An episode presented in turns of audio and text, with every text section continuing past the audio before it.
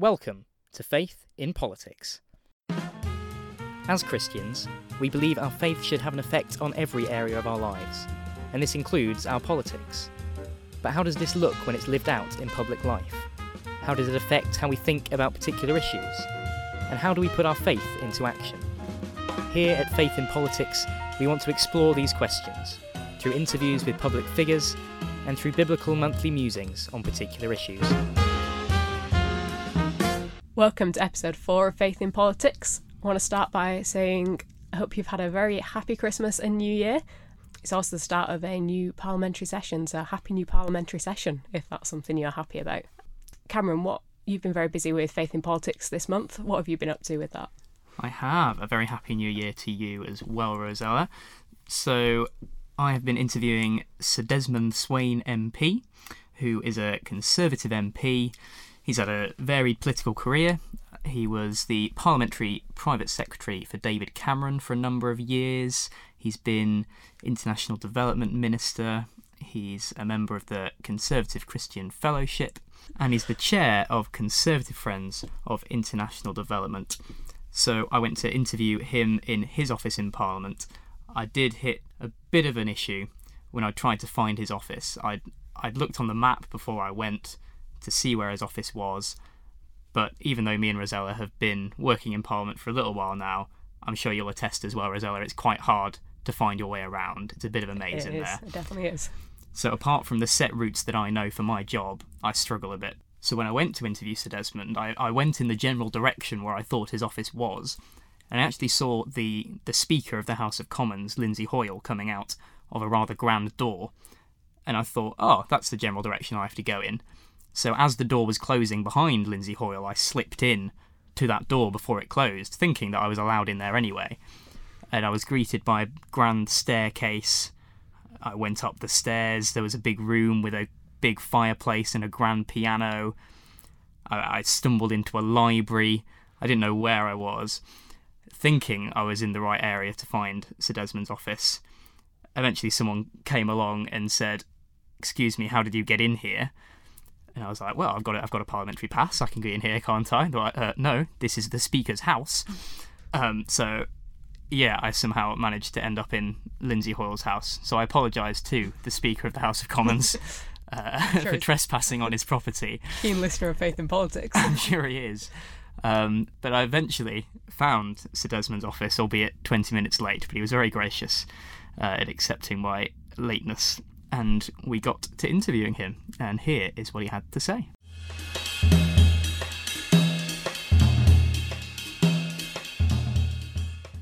So, Desmond, welcome to the podcast. Thank you very much for agreeing to come on. First off, could you tell us a bit about what your faith means to you? How did you come to faith, and how does that have an impact on your day to day life here? Uh, well, s- let me start with how I came to faith. I mean, I I don't remember a time when I didn't have faith. Uh, I was brought up in a church-going family, uh, and we always said prayers at night, uh, and um, I went to a school, a prep school, where the headmaster was an evangelical Christian and uh, involved us also going off on summer holidays to Crusader Camp um, down in near Swanage at Studland Bay. And so that was part of my background. And I've never actually departed from it. Uh, I, you know, I've always had a routine of reading the Bible every morning um, with a commentary and uh, and praying. That so so that's been part of the fabric of my life as long as I can remember.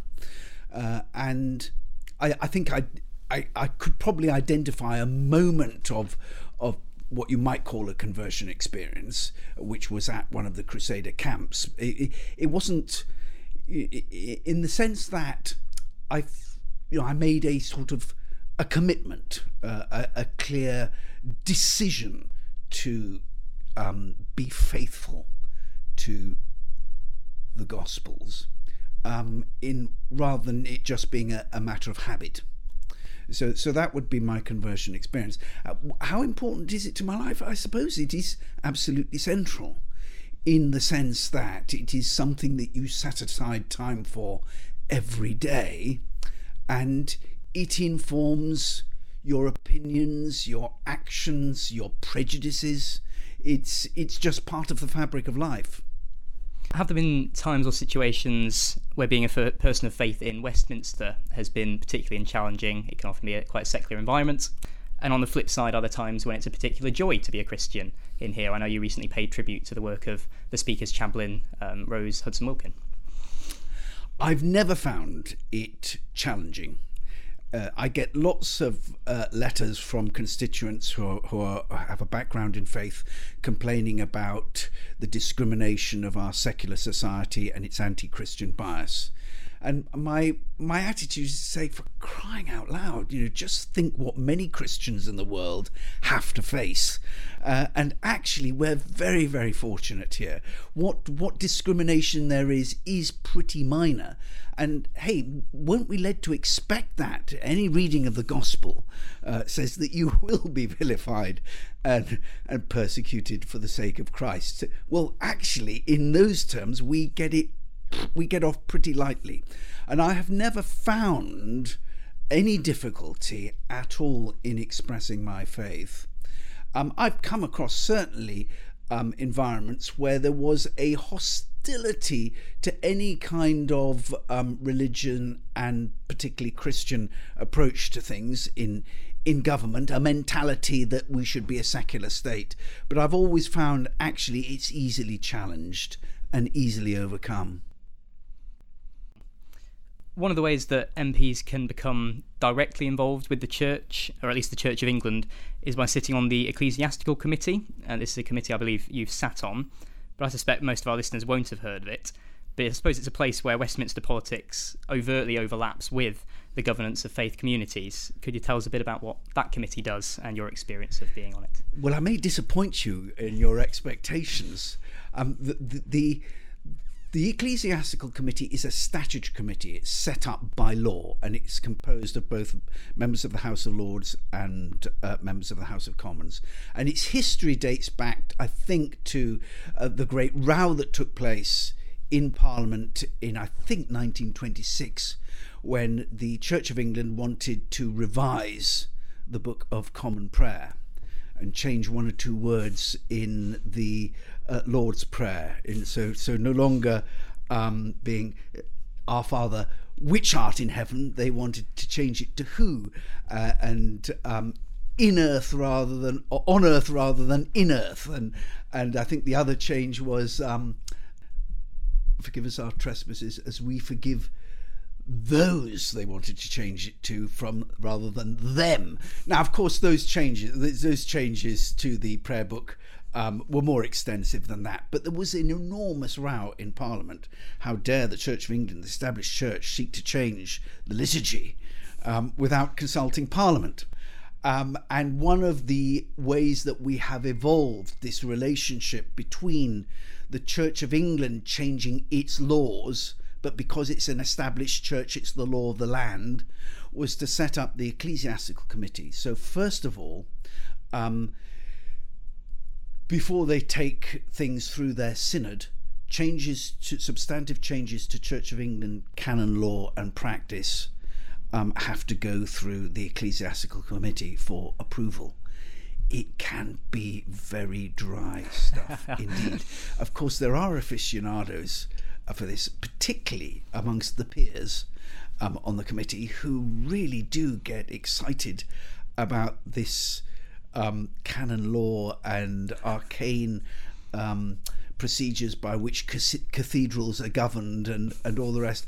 I frankly, personally, don't have much of an appetite for it.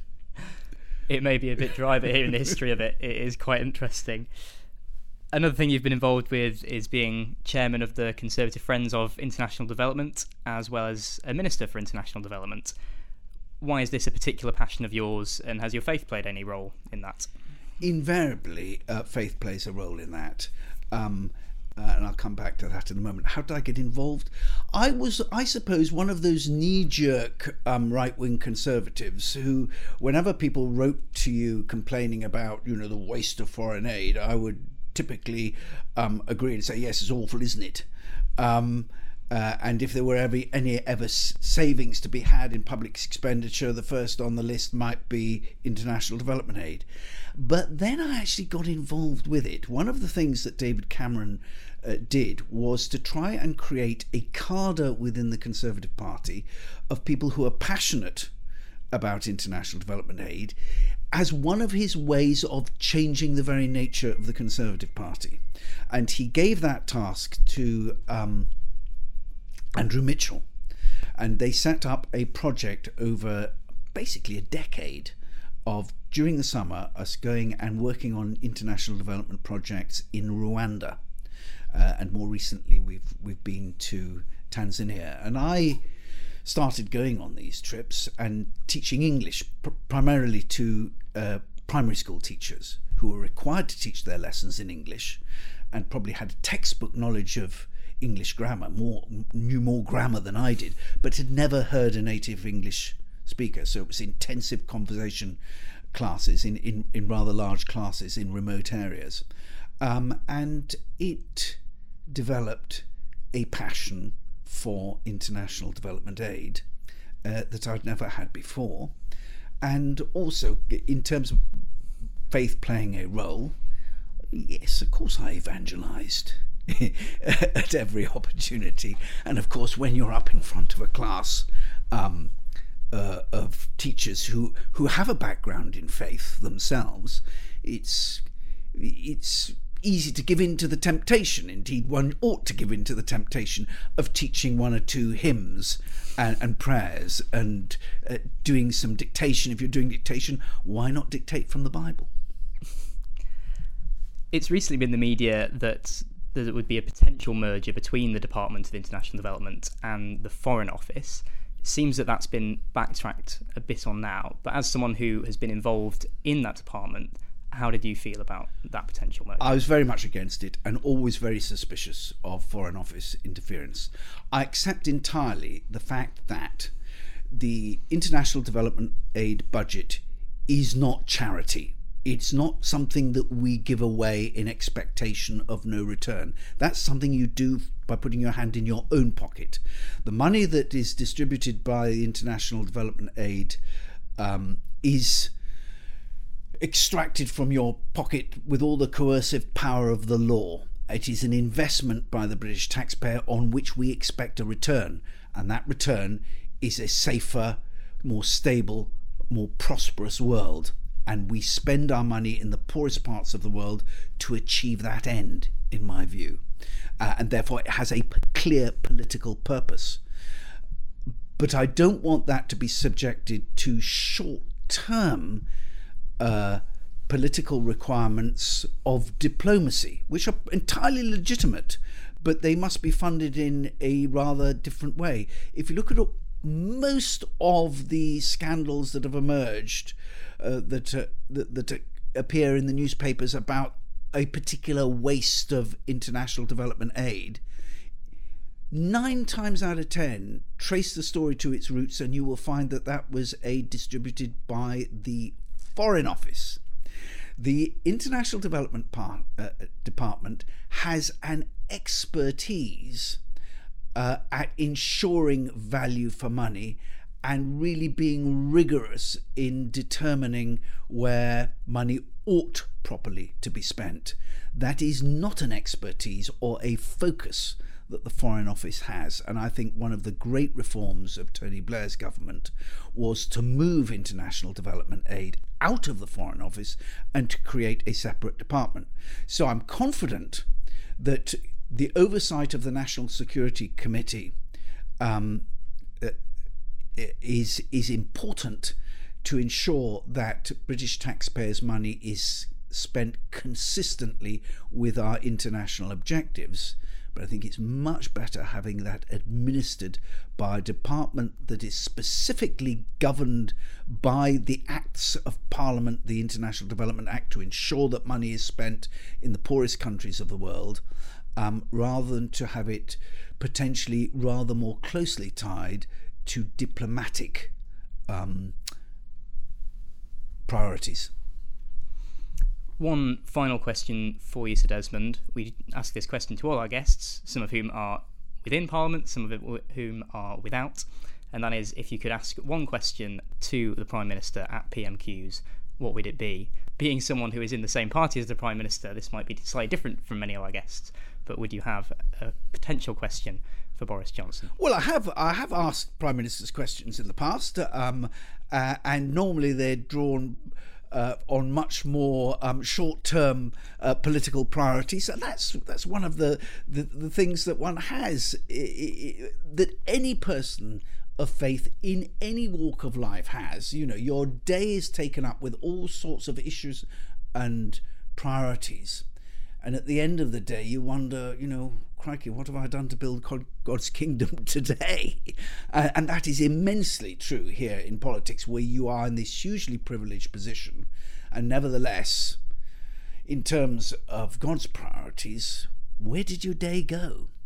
Um, so I do remember Tony Blair being asked by a Labour MP, I think it was Desmond Turner, um, what his philosophy was at Prime Minister's Questions.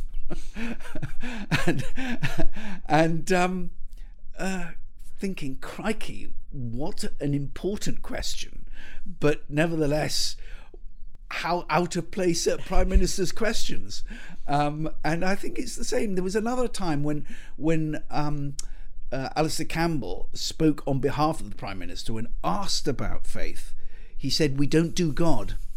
And I think, you know, an important question for me is do you do God? But I assure you, I'm not going to ask it. Sir Desmond Swayne, thank you very much for joining us on the podcast. Thank you.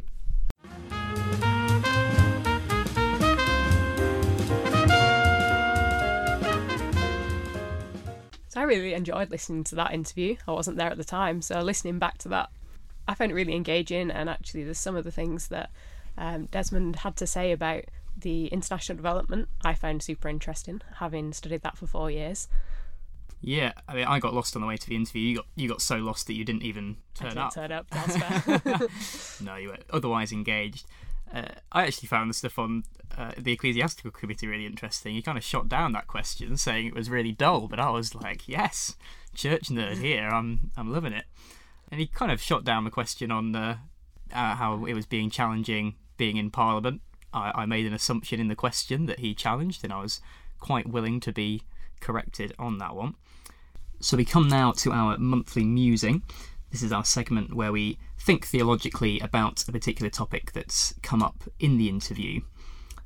One of the things we found interesting in Sir Desmond's interview was his comment on the international development budget and how he said it, it's not charity, that it's an investment on behalf of the taxpayer that expects a return. He was against that potential merger between the Foreign Office and the Department for International Development, but he didn't seem to be against the international development budget being spent on something that is vaguely in line with Britain's diplomatic goals. What do you make of that, Reza? Yeah, it was particularly interesting in terms of um, looking at the distinction between charities and church and the state as to what their motive for engaging in international development is is something that didn't actually come up that much in my studies. It was kind of assume a given that we want to make the world a better place. But actually, what does that look like and why and how? And there's a lot of big philosophical questions around that. Talking about this idea of giving with an expectation of a return naturally drew me to the idea of grace, which often would be described as giving with the expectation expectation of no return. Um, so a very different idea, and it raised up a lot of different questions around what that really means for me. Yeah, and that would certainly be my instinct when I think about grace is it's a gift that doesn't expect return. But one of the things that I was thinking about, there's a theologian called John Barclay, um, who's a professor at Durham University, who released a, a seminal work last year called Paul and the Gift. And he kind of challenges this idea that the that the best gift possible is one that has no reciprocity, that a pure gift is one where you give without expecting return, and how when we talk about grace as a gift, if we think that the kind of the definition of grace is giving without expecting return, that's probably not how they would have seen it in first century times. That the best gifts were ones which had reciprocity, and even though God gives generously and in terms of salvation, that grace doesn't need a return in terms of action, but that it does expect one.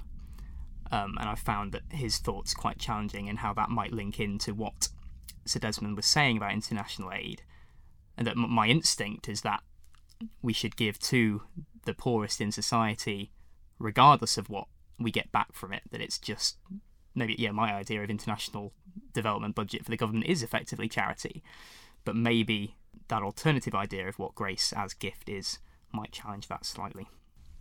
So I was thinking about that in terms of the development budget, and actually, we do need to think about the fact that we do expect a return on our giving. It might not, well, hopefully, isn't in terms of an economic return to our pocket, but actually, that we expect that when we give, something good comes of it. Um, so I think we should be giving expectantly um, rather than just putting money into projects so that we look good. Yeah, and the return that Sir Desmond was talking about was effectively a more peaceful, prosperous world, and those returns can easily be argued for from a Christian perspective. And so I suppose it's just a more long term, pragmatic view. I think that speaks into some fundamental differences between more conservative and more progressive Christian politics. A more left leaning Christian would probably argue that the biblical call to help the poor and the marginalised that's that's an urgent short term direct obligation. And if the best way of meeting that urgent need is a bigger role for the state, higher taxes on the rich, then so be it. Whereas a more right wing Christian wouldn't deny the imperative to social justice, but would probably suggest that the way it's achieved is through a more longer term, indirect method. That the way you help poorer people is by incentivising enterprise, enabling job creation, and that a prospering economy will eventually benefit everyone. And you can argue against both of those ideologies, but I think those underlying assumptions often aren't tackled when Christians disagree about politics. It's the surface level stuff that we often end up debating on. Yeah, that's a really interesting point about that that distinction between the short term needs and the longer term objectives. And I think it's clear that actually that's something that both of those need to be tackled. We can't just tackle the short term needs and not worry about the future generations, worry about actually changing the structural conditions. Um, and I think that was one of the things that didn't quite sit well with me the idea of we expect a return on our aid is that actually us giving aid is in some sense repaying our debt to these countries that in oftentimes a lot of the structural issues they're facing stem from our colonial legacy. Our economy grew off taking from many of these countries through mining and resource extraction and left a whole wake of problems as we uh, moved out. So, actually, if we're expecting a return on our giving, maybe actually what we're doing is making a return to these countries for what we've what they've given us. Yeah, it's a really important important point. We love a bit of colonialism on this podcast, oh, yes. or rather, we hate a bit of colonialism. That's true. uh, one of the other issues that I think stems from what Sir Desmond said was broader questions about the purpose of taxation in a Christian worldview. So I was reflecting on the idea of tithing and how this has often come to mean in modern churches giving 10% of your income to your local church. But how in the Mosaic law, in Leviticus 27 and other places, it was much more akin to a tax because you were giving that money to Israel, not just to, say, the upkeep of the temple. It was used for the common good of the Israelite community.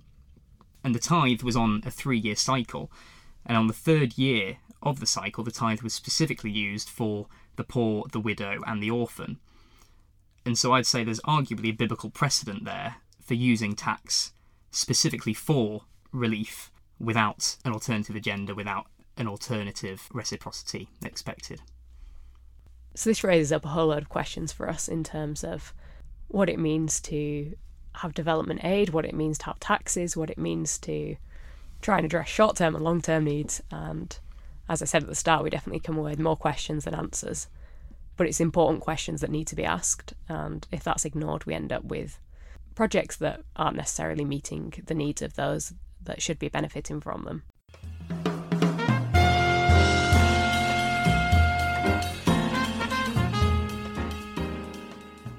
So, those were our incomplete and rambling thoughts, but we want to know what you think, the Faith in Politics listeners.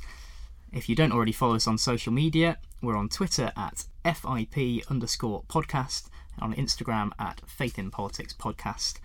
We'll put out some questions on there. We'd love you to engage in the conversation. What do you think the international development budget is for? Should it expect a return? Is it investment or is it charity? We want to know your thoughts. So please engage with us on social media. So, if you've listened to the podcast before, you'll know that we like to end with an action that we can take to help us engage better with political life. And this month, we want to chat to you about Meet Your MP. This is a campaign that is an opportunity to help you invite your MP into your church and into your community. As Sir Desmond said, it was in experiencing life in Rwanda that his views were changed and shaped. No doubt he'd had many letters telling him about the importance of development, but in relationship and experience, we can help our MPs best to serve their community. If you're interested in finding out more about how to do this and stories from people who've done it before and their positive experiences of that, head to the JPIT website. There's blogs, there's advice on how to practically do this, or check out the hashtag MeetYourMP.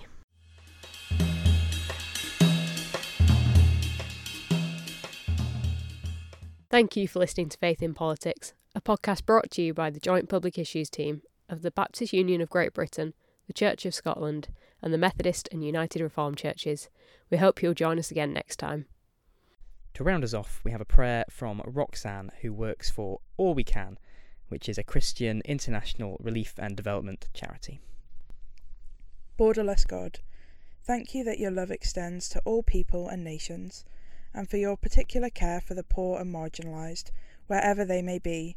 Spare us from insular and nation centric thinking. Generous God, fix in us generous hearts, both as individuals and as a nation to join in with your mission in other parts of the world through international development and relief. Grace filled God, teach us to give in the way that you have given to us. Amen.